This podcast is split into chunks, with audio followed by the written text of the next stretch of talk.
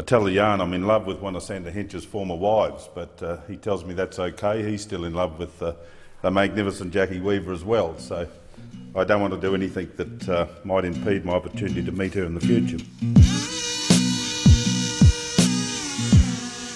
Is it on? Look, I'm going to uh, shirt front, Mr. Putin. I will not be lectured about sexism and misogyny by this man. I will not. No, wait, it, it is on?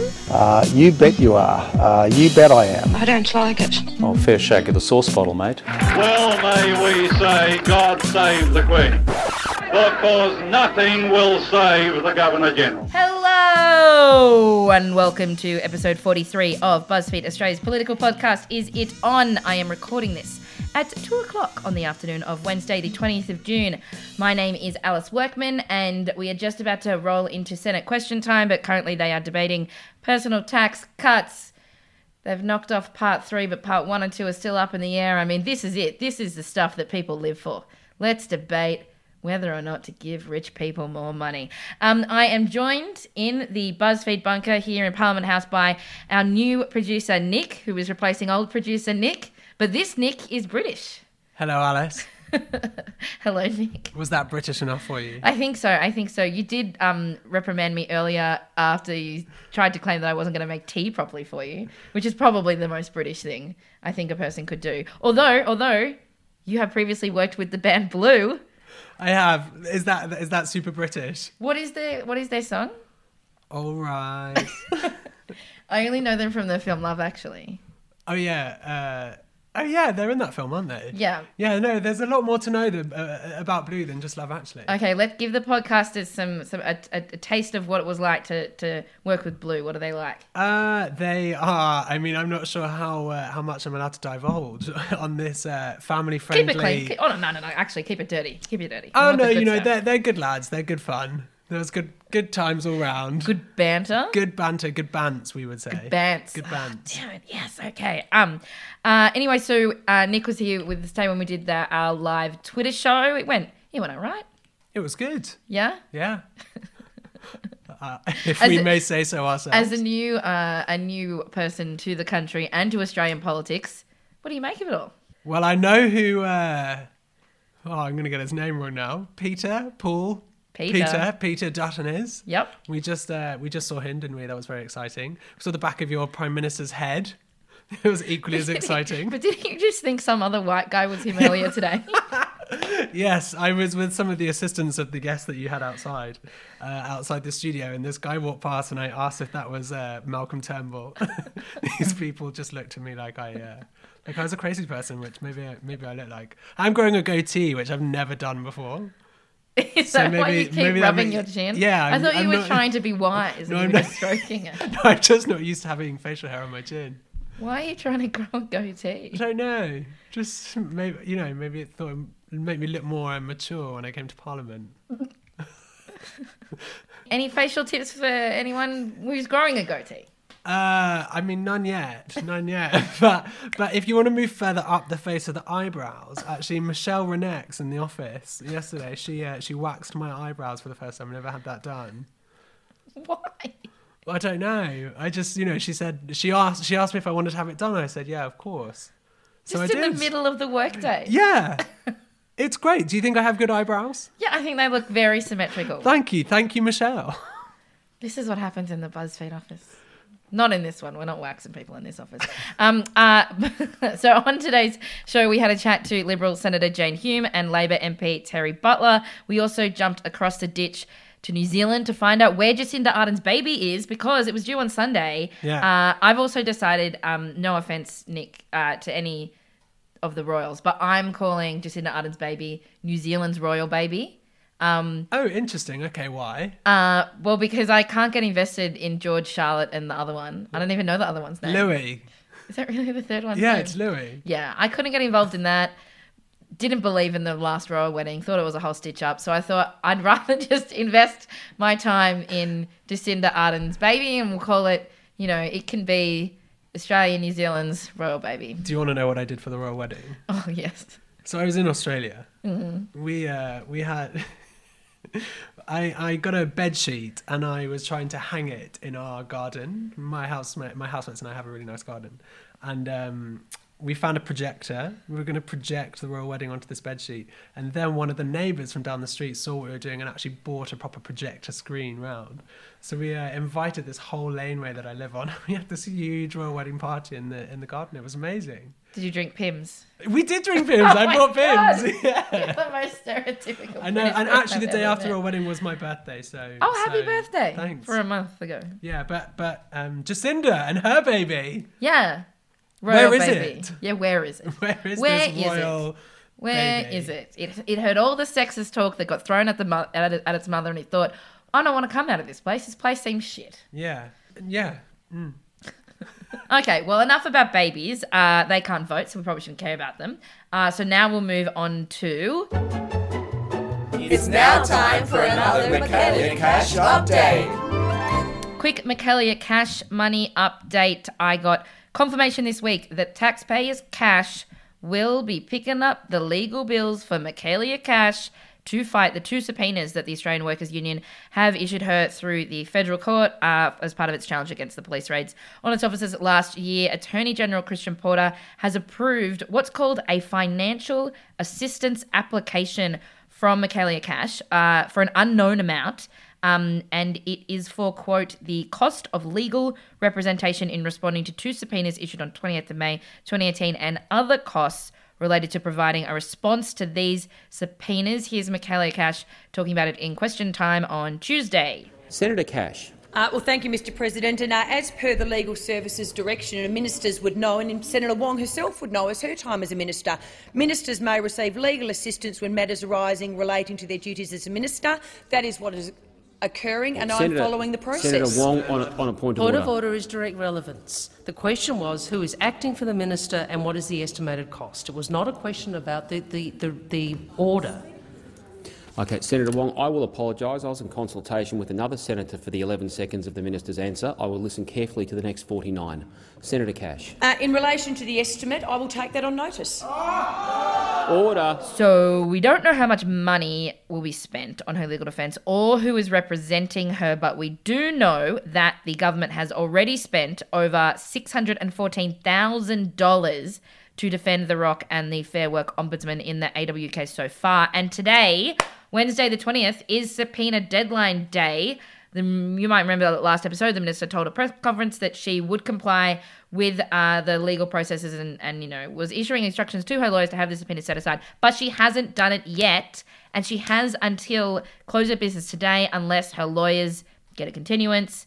Um, if she doesn't challenge the subpoenas, then she'll have to produce documents, including communications with her staff about the raids, and also appear in person in the federal court in Melbourne on the 1st of August. So that's it for now, but uh, we will keep you updated as more happens. Australian politics! Yay! Finally, Nick, electorates is what we call the seats that politicians sit in in uh, the lower house in Parliament in Australia. Um, there was a debate about whether or not uh, one of the electorates, which name is Corangamite, would be renamed Cox, C O X. Okay. A lot of people objected to this because they thought that maybe politicians are like two year olds and that No. and that if the member for Cox or the member for Cox should withdraw or any see you're laughing. So um people objected to, to the renaming uh, of the word Cox. Um let it be known that the woman the woman Let, let it be known that there was going to be Cox. no, no, rude. Let it be known that the that the the, the woman who who uh, whose surname was Cox, who was going to be named after, was this uh, an amazing woman that played a huge role in the electoral system in Victoria and was a huge pioneer. But um, you know, uh, penises, so she can't have an electorate named after yeah, her. Sorry. Makes a lot of sense. It's a shame, though. Yeah, it is a shame. Uh, but also, we have a seat um, that is spelt Batman, like no, no, no, no, no, no, no, Batman, but um, uh, is pronounced Batman. Really, not a lot of people know that. It's called pronounced Batman. Uh, that's. do, do you think that's what the the whole comics were? someone just got it wrong from the get go. It was actually about someone called Mister Batman. Maybe. Shit, we should call Christopher Nolan. Um. Uh, anyway, so so Batman's going to be Batman. Batman is going to be renamed Cooper to honour Australian Aborigine League Secretary William Cooper. It's better than Cox. Is it? Is it? and, and on that very tasteful note, um, thank you, Nick, for this week's episode. Uh, hope you guys enjoyed. You can hit me up on Twitter at WorkmanAlice. Uh, and of course, the hashtag for the live show is BF Ozpol. Thanks for listening. See you next week. Bye.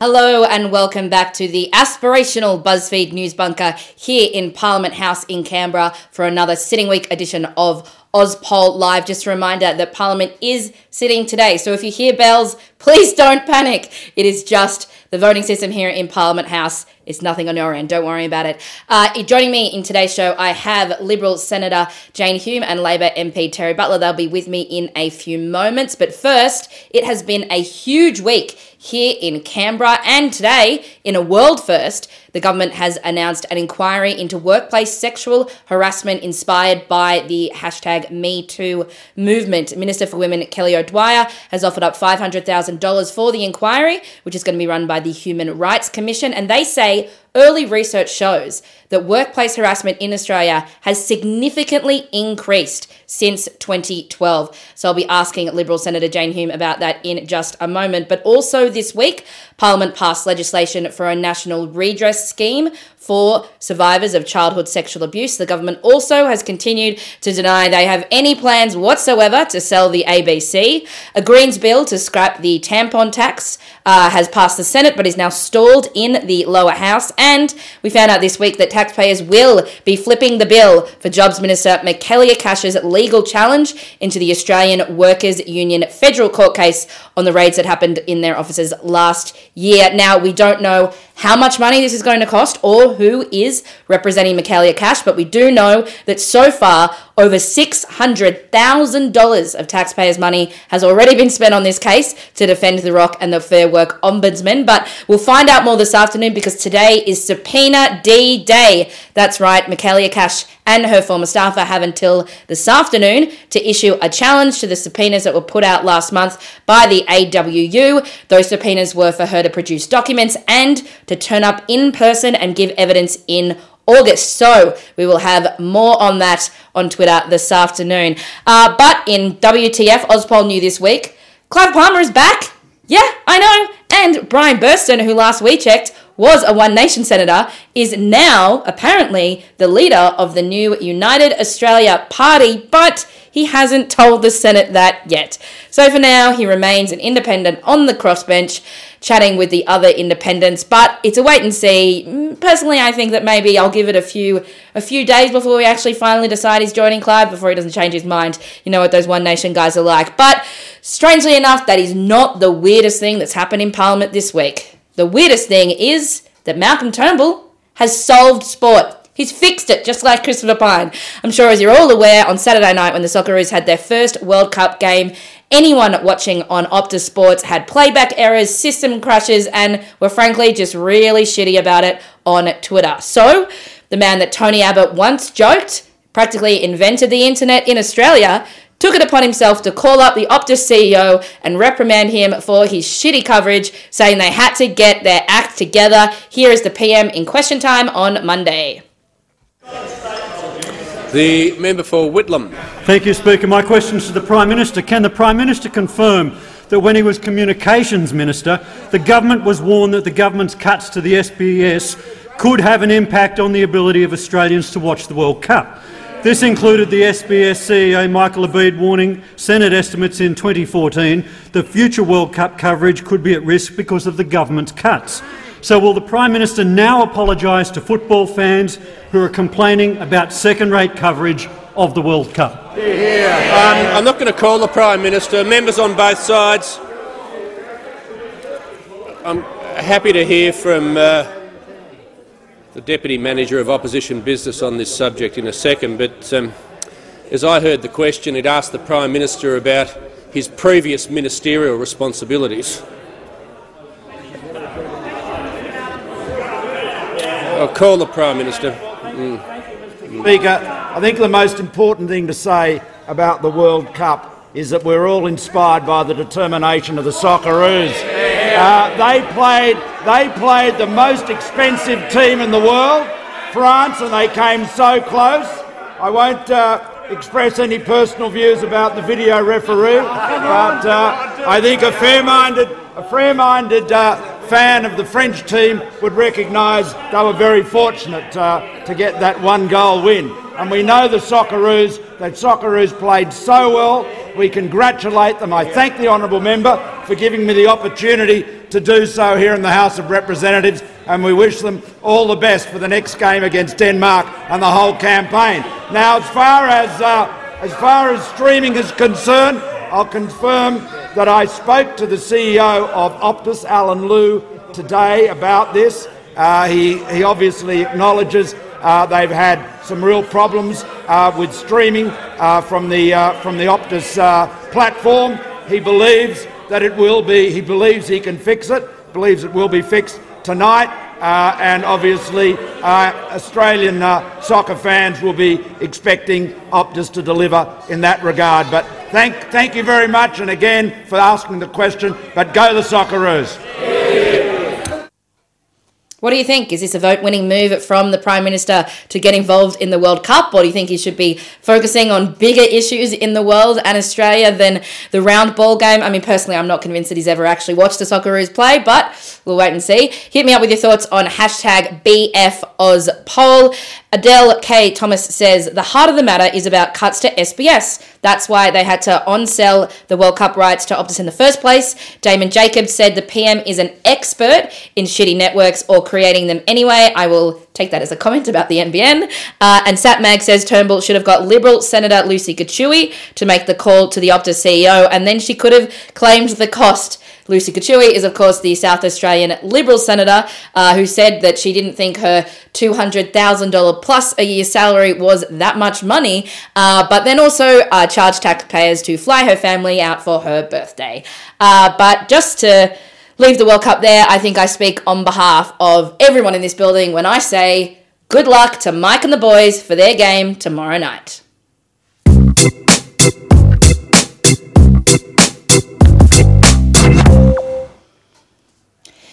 In the last few days, tens of thousands of Australians have attended candlelight vigils and tributes around the country and even here at Parliament House to mourn the 30 women that have been killed in Australia in the last year.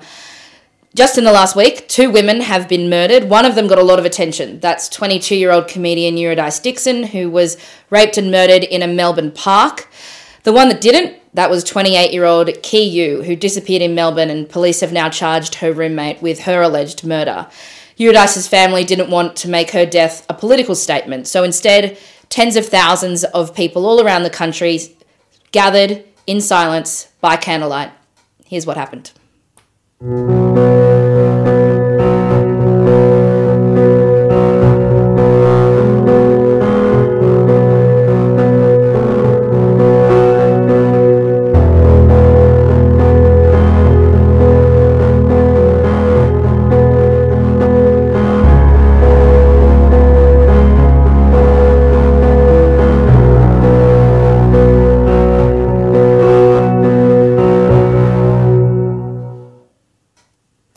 After the vigil here in Parliament House, Deputy Labor leader Tanya Plibersek tweeted, It's time that we stop blaming women and instead build a society where women are safe in public and in our homes.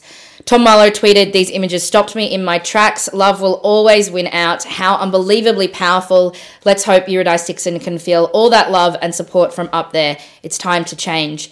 And Jane Gilmore tweeted, premeditated vandalism of Eurydice Dixon Memorial. This is how much some men hate women any hashtag not all men types who've made those jokes or sat silent as others did. You're part of the problem and you're responsible for fixing it. Just like Jane, a lot of people are angry. They're angry that women don't feel safe at night in public places. They're angry that any conversation about eliminating violence against women only happens when another woman is murdered and isn't part of our ongoing daily debate. It is worth noting that in the May budget, keeping Australia safe was one of the government's top five key priorities. Treasurer Scott Morrison's speech mentioned safety concerns multiple times in reference to securing borders and improving roads and infrastructure and elder abuse, but there was no mention of safety for women. There was no mention for women escaping violence, and there was no new money for frontline services and safe housing. Instead, of course, priority was given to creating a seven year personal tax cut plan. Now, 30 women that we know of have been killed in Australia in the last year, but just to break those stats down, the Australian police deal with more than 264,000 domestic violence matters every year. That's an average of 5,000 a week or one every two minutes. That means so far today, police in Australia have dealt with more than 330 domestic violence calls.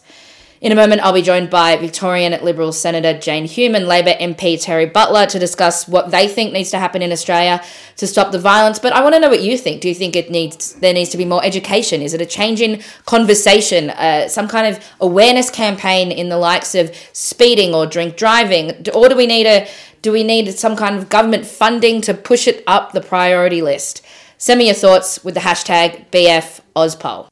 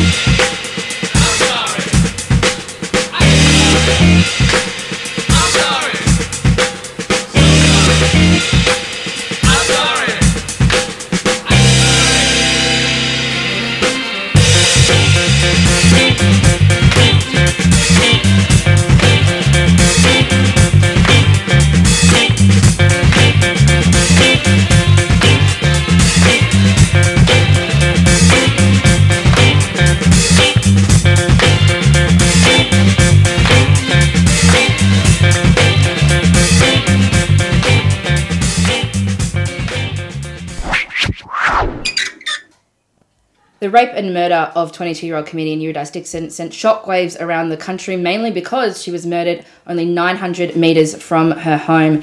In question time on Monday, Greens MP Adam Bandt, uh, whose electorate takes in the streets that she walked before she was killed, he asked the Prime Minister whether something needed to be done to change men's behaviour. Here's what the Prime Minister said. Uh, the Prime Minister has the call. Yeah, thank you, Mr Speaker. I thank the honourable member for that question. Our hearts go out to Eurydice's family. Our prayers, our sympathy, our love are with them as they grieve her loss. Women must be safe everywhere on the street, walking through a park, in their homes, at work. We need to ensure that we have a culture of respect for women. Not all disrespect of women ends up in violence against women, but that's where all violence against women begins. And so ensuring that we start from the very start, ensuring that our sons and grandsons respect the women in their lives is vitally important. We all, as parents and grandparents, have a duty to do that.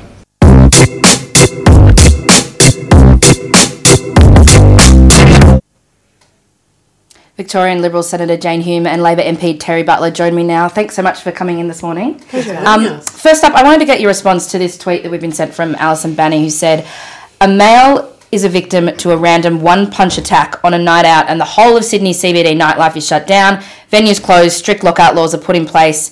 But in cases like Eurydice Dixon, women are told to be more careful and have situational awareness." First to you, Senator. Do you think that we take violence against women less seriously? No, I don't. But can we just go back and say, first of all, this is an extraordinary tragedy. You know, Eurydice Dixon, 22 years old, you know, such a brutal death. It's so tragic. And I think I speak for both of us when I say my heart goes out to her family and her friends and everybody that's left behind. And it's an understanding that there's been a massive outpouring of grief. That's perfectly understandable. But I don't think that we should compare different types of crimes and different types of situations. This was an extraordinary situation. It was a lone crazy predator. It wasn't a, you know, Eurydice Dixon wasn't killed by an oppressive patriarchy. She was killed by a lone crazy predator. But is this a bit of deja vu for you? You're from Melbourne, and this is the second high profile incident that happened in the last couple of years. Do you think that what's not happening that, that needs to change? That women keep getting murdered on the streets of Melbourne. Well, I don't think they do keep getting murdered on the streets of Melbourne. I know you're talking about Jill Meagher, and that was a terrible tragedy as well. Again, a very different circumstance. I mean, Jill Meagher was killed by a repeat offender, somebody that was out on parole. This was a first time offender. No one ever expected that this fellow was going to come out and, and commit such a heinous crime. So I, I, I don't want to conflate too many issues here. Yeah. Terry, one of the biggest reactions on social media was when the police came out and kind of, in a sense, victim blamed and put the onus on women. They said rather than talking directly to men, it was about women making sure they protect themselves. Is it an uncomfortable reality that we just have to accept that maybe it's not safe for women in public spaces at night? Uh, that made me furious, to be honest, Alice. This is not about victim blaming. And saying to women, protect yourselves, is so patronising because women protect themselves every day. I've rarely met a woman who hasn't at some point thought about do I hold my keys between my fingers? Uh, is the guy walking behind me walking close to me because he's going to jump me? Or is he just oblivious to the fact that it might be scary for a woman walking alone to have some guy walking right up behind her? Yeah, well, I wanted to ask you both have either of you ever done any of those things, yeah, crossed the street, held the keys? Absolutely. Absolutely. We do all the time and every day. But, you know, that said, I don't think that the police necessarily were trying to victim no, they weren't trying to, but job, they inadvertently police's did. job, though, is to protect the public. At that stage, when that statement was made, the perpetrator was still out there. He's still on the loose. They didn't know what they were dealing mm-hmm. with. They were just trying to protect potentially the next victim because they didn't know what they were dealing with. It was clearly inadvertent, but it was a bit disappointing, That's and it was infuriating, Big Jane, because we are told all the time: take care, protect yourself, walk with someone else.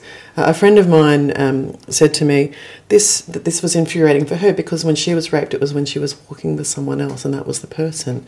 She, we all take these uh, steps, the situational awareness steps to protect ourselves, but the fact is it's still not safe. And, you know, this idea that we need to be told to protect ourselves in public, we do, but actually uh, it's. Um, um, most violence against women tends to happen by people they know, uh, in private situations. That's why we have a focus on domestic violence and sexual violence. Um, but I think it is important to remember when we're talking about this issue, um, men are more likely to be killed in public women are more likely to be killed in private, right. but both are more likely to be killed by male violence. And I think that, I don't want to speak for Adam, of course he can speak for himself, but I think that the point that Adam was trying to make in question time was what are we going to do to address a culture where there is so much violence and where it's so much violence that's being perpetrated by guys?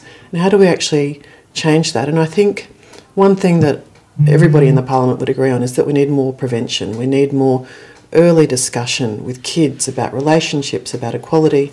Um, and we really need to think about this as an equality issue. I agree with you, but don't you think that it wouldn't matter how many conversations you had with your sons, wouldn't matter how many conversations you had with your daughters, wouldn't matter how much culture change there was, the terrible tragedy of Eurydice Dixon's murder potentially still could have happened. You will never, I think, eradicate crime completely in any society, but we can reduce it. We do have a problem with violence in this country. We've got a problem with violence against women, particularly, as I say, in the home, um, but of course in, in public as well. Uh, we can't just throw up our hands and say, well, we can never completely eradicate it, so we shouldn't try to reduce it. We absolutely should try to reduce it. We have a national plan to reduce violence against women and their children. It needs more scaffolding around it, and what I mean by that is it needs to actually really pick up on and focus on those prevention and early intervention measures, and that uh, it's about changing people's perceptions, and that comes down to equality. You know, equal pay is an anti-violence strategy because it's about equality between the, the sexes and about respect. Um, having more women in leadership positions is an anti-violence strategy, not because those women are necessarily particularly prone to violence themselves, but uh, to being victims of violence themselves, but because the more we can all see each other as equals, the more we will actually reduce violence. And I think that sums up one of the biggest arguments on social media this week is that women see violence against women as a gender issue, but men don't. So is the answer changing the conversation, or is it do women have a right to take this issue personally? Do you think, Jane? I think all women should take responsibility for their safety. I think all men should take responsibility for the way that they treat women. That said, as I said, men didn't kill Eurydice Dixon. Mm. A lone man killed Eurydice Dixon, and plenty of lone men kill other lone men. But do as you think that we need to kickstart a conversation? Does something need to happen to bring this into the forefront? I think we're already doing that, aren't we? But the problem is, it doesn't matter, as I said, how many conversations we could have had with our sons, with our uncles, with our fathers, with our brothers, whoever it is. We could have had a million conversations. This, poten- this particular tragedy would still have occurred. Do you, bo- you both have children. Do you both talk to your children about these types all of the time, like with my sons and Yes. my daughters, and with my What do you- sons. what do you say to your I tell them sons? that how important it is to respect women. I think they already know this. How important it is to respect women, but also how important it is to look after women. You know, one of the tragedies I think of the feminist movement, and I'm happy to call myself a feminist, but one of the tragedies of the feminist movement is the loss of chivalry and how afraid men are now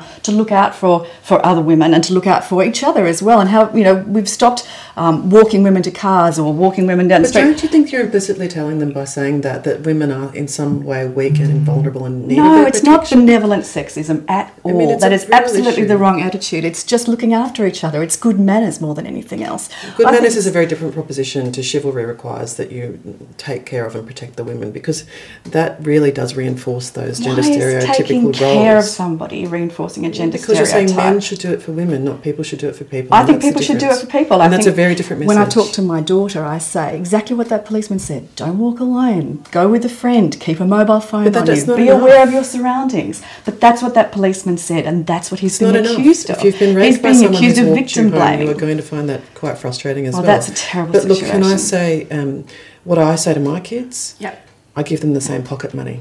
I treat them equally. They do the same chores.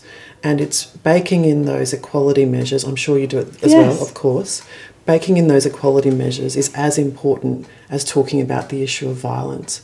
And I think we need to come back to this question of people seeing each other as people. And I don't think you can take the murder of Eurydice, I don't think you can take the murder of uh, Kilu, I don't think you can take any of the 30 murders in the first 24 weeks of this year in isolation. There is, it's just a fact that there is a, a, a broad problem in this country. And if, I mean, I'm sure you do it as well. I go to domestic violence events, sexual mm. violence events, getting people in a room together, and the conversations that you hear are harrowing. And our question, I guess, as politicians is what can we do, not just as parents, not just in our private lives, not just in our communities, but on a broad national level to change the way that people relate to I each think that is actually a far more important issue. It's that fact that you know one woman a week dies at the hands of her partner. Mm. Still in Australia, that's the most pressing issue that we need to address. One of the questions I've seen really on social media this week is ultimately whose responsibility is it for safety in public space, spaces? Is it an urban planning issue? Is it a local government issue? Is it is it a bigger government issue? Is it community looking after themselves? Who who can step in at this point? The and, question and is about who is to blame. The better question is about how do we stop this from happening in the first place. Okay. And I think this question of who is to blame, it's natural to want to find a reason for something senseless and horrible. But if we really want to make this stop or at least happen less, then we have to say, well, all of those things need to be done. Public safety needs to happen. Relationship understanding needs to happen. Prevention, early intervention, uh, programs working within communities, about how people relate to each other, and then there has to be places for people to go if they if they need the help if that has happened to them, if something sort of violence. Programs like a Neighbourhood Watch, that's a fantastic program and that seems to have been defunded over the years, particularly in Victoria. And I know that the Victorian opposition has committed to refunding Neighbourhood Watch. CCTV cameras are really important. You know, in Singapore, they have the lowest level of sexual violence, um, whether it be domestic or from strangers, uh, but they have extraordinary numbers of CCTV cameras. So, it, you know, uh, Okay. sometimes those sorts of things come at a cost of privacy as well. So there's, you know, some pushback against sure a lot of civil libertarians wouldn't be happy That's about exactly that. right. But is there anything that you think the federal government isn't doing that they could be doing? Well, actually, I was really pleased to see that the federal government has refunded the Safety, uh, Safer Communities program, which Mhm. allows local governments and community groups to apply for grants for things like CCTV cameras, for Yeah. things like better street lighting or bollards or whatever it might be. And I think that's about $30 million in this most recent budget. But what I think the communities biggest replaced building safe communities for women. That program used to have a gender focus, and that doesn't anymore. And I think that that we're, we're losing something about the gendered nature of violence. You know, even the prime minister says all disrespect of women doesn't lead to violence, but all violence starts with disrespect. But where does the disrespect come from? It comes from inequality. It not. It comes from not seeing people as equals. And so when we don't talk about the fundamental source problems, then we certainly don't talk about the responses. So do you think there those should be an awareness campaign in schools? Well, I think there has to be respectful relationships in schools. That is bipartisan at a Commonwealth level. I think, unfortunately, there's been some partisanship around it in the Queensland um, Parliament, but at a Commonwealth level, there is, I think, recognition that respectful relationships education from a young age is really important. There's been bipartisan support for Our Watch, which is the Foundation for the Mhm. Prevention of Violence Against Women. Uh, I'm very hopeful that there will continue to be largely, almost completely bipartisan support for that program being rolled out. Again, that is about building understandings of relationships and relating to people as people.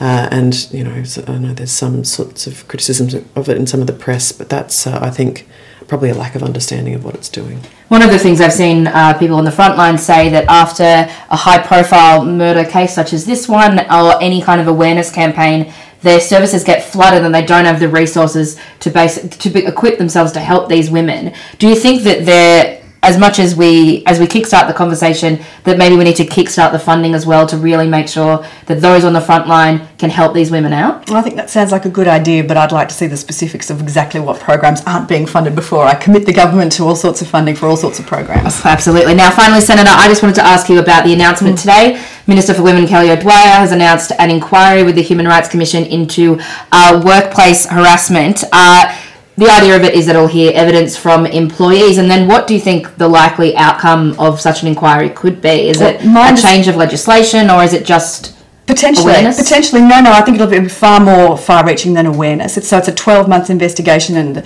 and Kate Jenkins, the uh, Sexual Discrimination Commissioner, is going to come back with a series of recommendations as to how we could potentially implement things in the workplace, change legislation to ensure that uh, that you know, workplace sexual harassment is far less prevalent. I think this is terrific because there's such an economic cost to workplace uh, sexual harassment. So there's there's real opportunities here, and I actually think this is very forward forward thinking of uh, of the coalition and, and Minister O'Dwyer, and you know, full credit to her.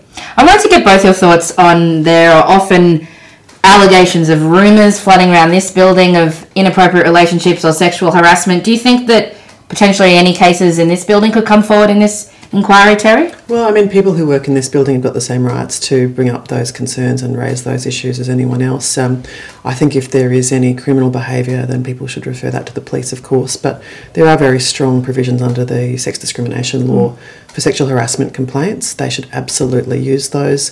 I think the processes are very robust. The Commission does a good job on those. Uh, there was some media last year about the fact that staff who work in electorate offices don't have a sexual harassment policy. I understand that the department has been working to remedy that. I thought that was a pretty glaring omission from the department, so I'm pleased that there's been some some very clear work, um, at least uh, some clear focus on that issue.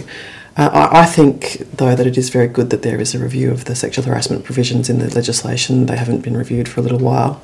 Uh, the sexual harassment provision itself is actually very similar to Section 18C of the Racial Discrimination Act. It's in very similar language.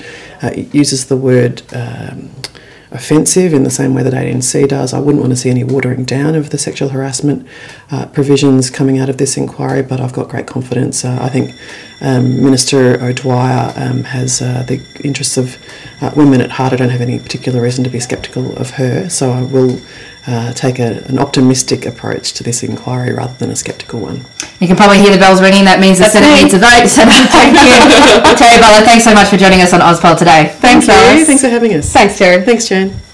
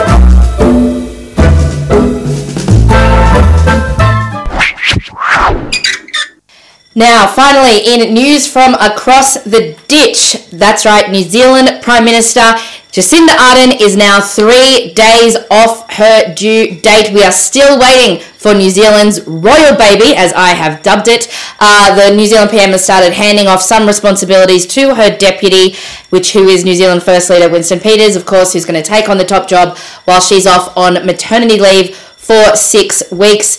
Jacinda Ardern, of course, is not the first woman to give birth while in office. In 1990 in Pakistan, then Prime Minister Benazir Bhutto gave birth to her daughter while she was in office. But to give us an update on when New Zealand's royal baby will arrive, I'm joined now by Radio New Zealand's political reporter Jessie Chiang. Jessie, what is happening? Where is this baby? So there's the baby has not come yet. um, we're still all waiting um, for news. Um, so we will be informed um, when the baby, when Jacinda goes to hospital, um, and from there. Um, once the baby is born, Jacinda will talk to media with Clark Gayford, her partner, and also the baby um, outside the hospital to have a brief stand up about what it's been like um, before she goes on to maternity leave for about six weeks. And judging by Jacinda Ardern's Instagram, she really will be working right until the day she goes into labour and heads off to hospital. Here is a pic she put up on Instagram yesterday. But uh, Jessie, what do New Zealanders think about the PM taking six weeks of maternity leave? Has she copped any criticism? So I think for the most part, people have been quite positive about um, the Prime Minister going on maternity leave. Um, right at the beginning, there were some opinion pieces where uh, which suggested that she wouldn't be able to um, run the country um, as well as uh, be a mum.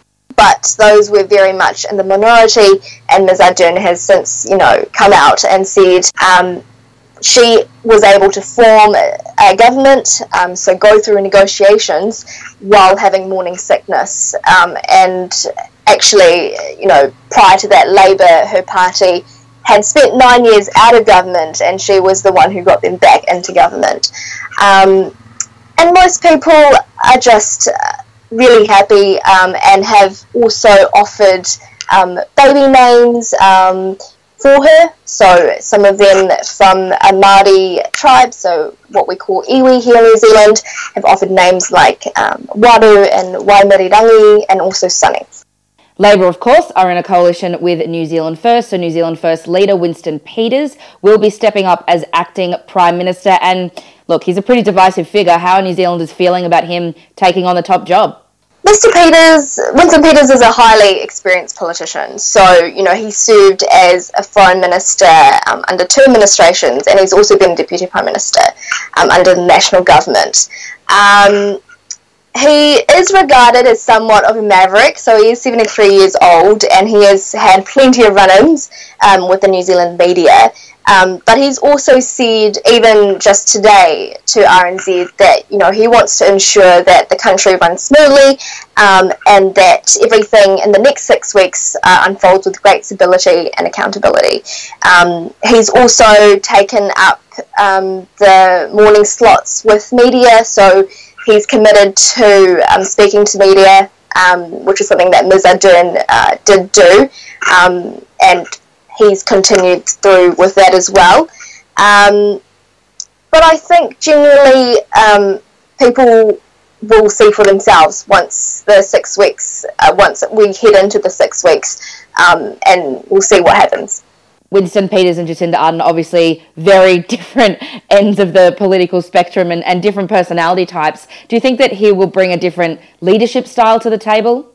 I don't think he will do anything um, that drastic. I I think we're all um, thinking that he'll stick to his what he said um, to us that he will um, ensure that things will run as smoothly as possible, and that is what he intends to do and has done so far um, because he has taken over um, his duties as um, running the post, the cabinet, and also the post uh, um, press conference. Um, but it's Winston Peters, so we'll see. Now, Jacinda Ardern isn't the first female leader to give birth while in office, but that hasn't stopped the media really taking a big interest in her pregnancy. Why do you think there's been such a high level of interest in New Zealand, Australia, and around the world? I think people are interested in in the astounding rise that she's had, really, in, in the political arena. So this time last year, she'd only just been named as Labour's um, deputy leader.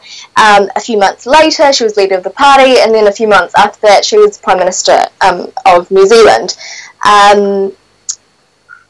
She is also only 37 years old, so one of New Zealand's youngest um, ever leaders, and currently the world's um, youngest female head of government.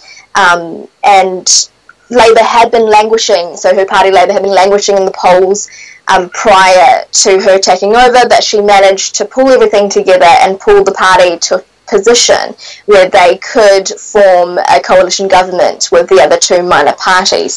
Um, that's not to say that um, she hasn't had political challenges since she's um, become prime minister, um, trying to run a coalition government and trying to get policies across the line.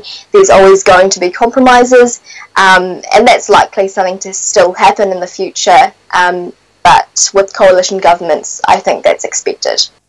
Now, Jessie, you had a chat to some mums in Auckland this week who had some toddler tips for the PM. What was their advice? So mostly they just said uh, to her to go with the flow and also to trust her own instincts. Um, there'll be a lot of people who have a lot of opinions and comments about how to raise a child, um, but to trust her own gut and, and do what's right uh, for her and for her child. Jessie, thanks so much for coming on Ozpol Live. Thank you.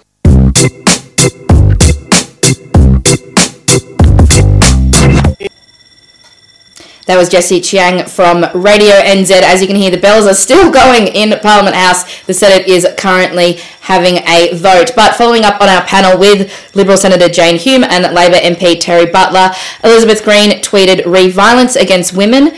We actually need men to stand up, call for change, and call out other men. We have br- brilliant women's leadership, and women's voices are wildly heard. But what we need is everyone possible to call for change.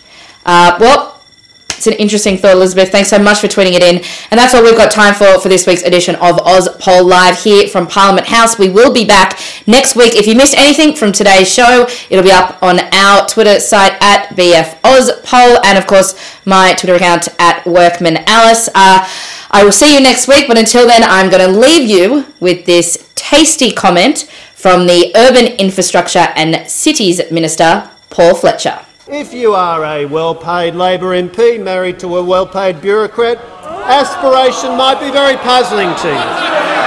As you, as you sip your decaf latte, your decaf soy latte, as you munch your kale and quinoa salad, you might wonder what is this aspiration thing?